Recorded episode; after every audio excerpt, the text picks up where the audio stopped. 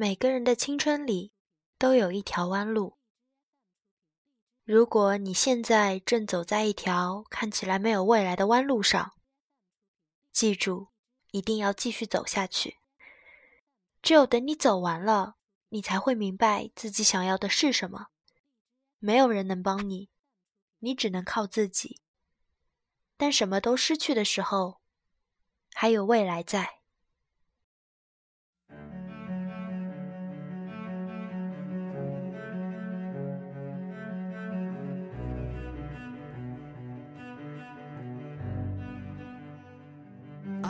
Another story. Something to get off my chest. My life gets kinda boring. Need something that I can confess.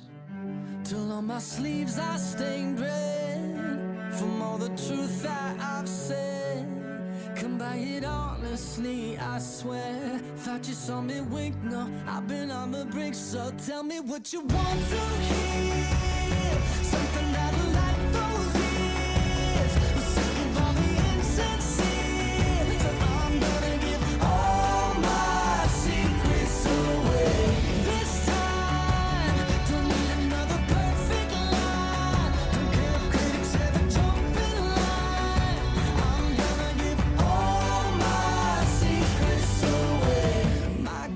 朋友 A 暗恋一个女生六年，最后还是无果而终。而我们最为他不平的是，自始至终他都没有让那个女生知道自己喜欢她。可是他说没关系。某天他回想起她的时候，他发现自始至终都没有期望过她会出现在自己的明天里。但如果时间倒流，他一样还是会去喜欢他。暗恋的好处就是，他的一个举动、一个微笑，就能让你莫名的记住好多年。不是所有的故事都有 happy ending，但不是所有不是 happy ending 的故事都没有意义。即使某天你回想起一个人，他曾经让你以为。它会出现在你的明天里，可是自始至终都没有出现在你的生活里，也不会觉得白忙活了一场。在对的时间遇到对的人，那是扯淡；在错的时间遇到对的人，这就叫青春。朋友 B 前阵子一个人去西藏回来。尽管现在西藏像一个泛滥的名词，我们还是不能掩饰对他的佩服。他的 gap year 开始的轰轰烈烈，在前阵子结束了。他说自己从来不是一个那么坚持、那么笃定的人，但是突然觉得就这一次不能再半途而废。他说这一次要把自己以前所有没用到的倔强都用完。把所有的半途而废都给弥补上。他这么说着，他也这么做了。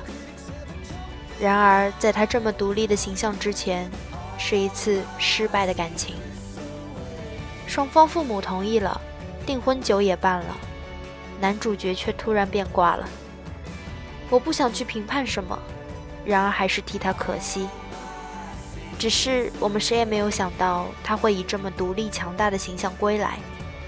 他说自己已经把之前黄金年代的一部分全部给了他，之后的日子不想再为他浪费了。不久前，同为留学生的小 M 问我，每一次在机场最让我触动的是什么？我想了这么会儿，说是看到留学生们离别时候的感伤吧。他摇摇头说：“最让他触动的是，无论那人之前的生活怎样，他的性格是懦弱还是坚强。走进海关的那一刻，即使已经泪流满面，他也不会回头。那些已经难过到抑制不住哭声的人，也绝不会回头，也绝不会把自己的软弱。”展现在爸妈面前。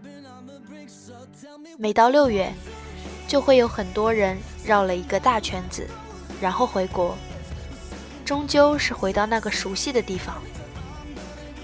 曾经我想，为什么我们绕了一大圈，还是毫无例外的回到了原地？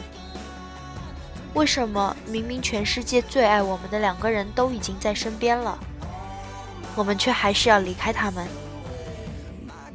后来我才想明白了，就像我常说的，所有漂泊的人不过是为了有一天能够不再漂泊，能够保护起自己的家人。只有经过这种的折腾，这样看起来的一种徒劳无功，才能明白。原点是一个什么样的东西？我从不觉得自己是一个很靠谱的人。我谈不靠谱的恋爱，写没人看的书，打着旅行的旗号，一个人去很多地方。每次我在陌生的地方看着陌生的天花板，想的却总是家。每次我错过了那个人之后，我才会发现哪些地方我做的不好。我曾经想。为什么要这么折腾？为什么那么不靠谱？然而，成长的一部分就是这样：你不断的跟熟悉的东西告别，跟熟悉的人告别，做一些以前从来不会做的事情，爱一个可能没有结果的人。在某个阶段，尤其当你寂寞太久的时候，有太多的冲动，把喜欢当成爱，把一秒当成永恒。然而，如果不是这么折腾，你也不会知道自己真的想要的是什么。很多人都跟我说“不如不见”之类的话，但是我觉得相遇就是一种缘分。太多人就是要的太多，反而什么都得不到。能相遇，能变好一点儿，能同行一段，那也挺好的。人生本就是离别的集合体，如果不珍惜每一次的相遇，那一辈子就太短了。如果分开后总想要遗忘对方，想着不如不见，那一辈子就又太长了。每个人的青春里都有一条弯路，谁也无法替你走完，但未来还在。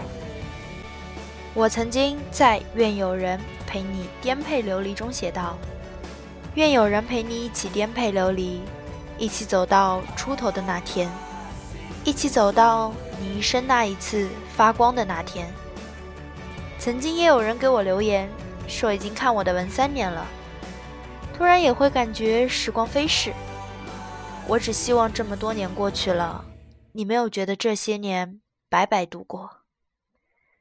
所以今天想再加那么一句：愿有人陪你颠沛流离。如果没有。愿你成为自己的太阳，愿你我都能成为